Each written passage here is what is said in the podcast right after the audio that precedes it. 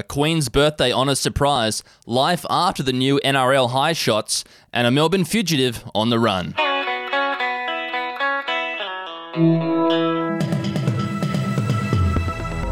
It's Wednesday, the 16th of June here in Betoota, and the world's gone mad.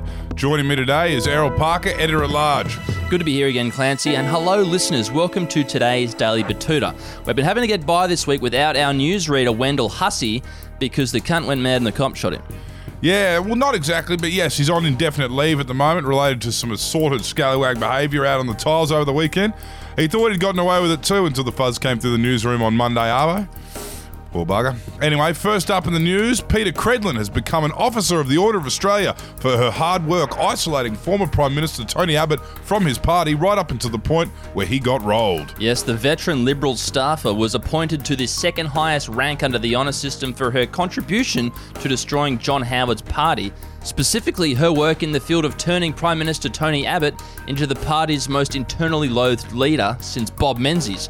He became so detached from his own colleagues that he got rolled by an investment banker from Vaucluse. Yeah, she also gets extra marks for reshaping the Liberal Party into an anti science conglomerate of red nosed old toffs who only serve their own caste of Sandstone Uni alumni who have made their way into the different CEO roles at financial institutions and mining corporations around the country and world. Rugby League now, and Sydney Roosters enforcer Victor Radley says he's finally come to terms with the NRL's new high shot rules after learning that he's still allowed to legally cave in his opponent's ribcage. At the time of his five week suspension in round 11 for multiple dangerous tackles, Radley was quick to fire a shot at the NRL over their crackdown on head contact, dismissing claims that he needed to change his style of tackling.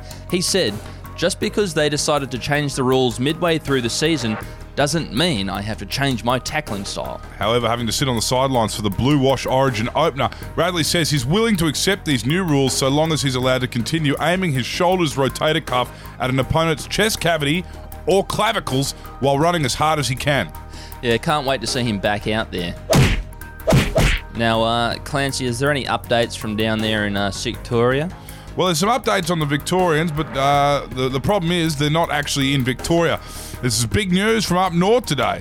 And a Victorian man on the lam in tropical Queensland has been able to successfully blend in by pronouncing his vows like a normal person. A Brighton man who fled the 17th Melbourne lockdown has told the Advocate today that he's been forced to start saying his vows properly in Queensland so nobody suspects a thing.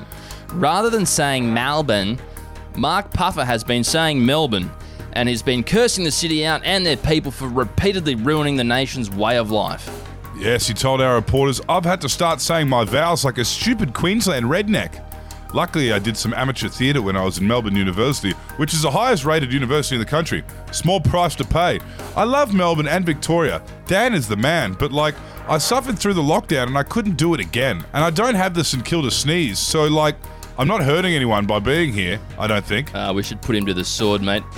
And we'll finish up with a local quote of the day, which comes from the 13 year old Tice Adams from Betoota Heights Skate Park, who burst up at me earlier when I was caught staring at the poor parenting that resulted in him wagging school to smoke vapes and drink a 500ml energy drink.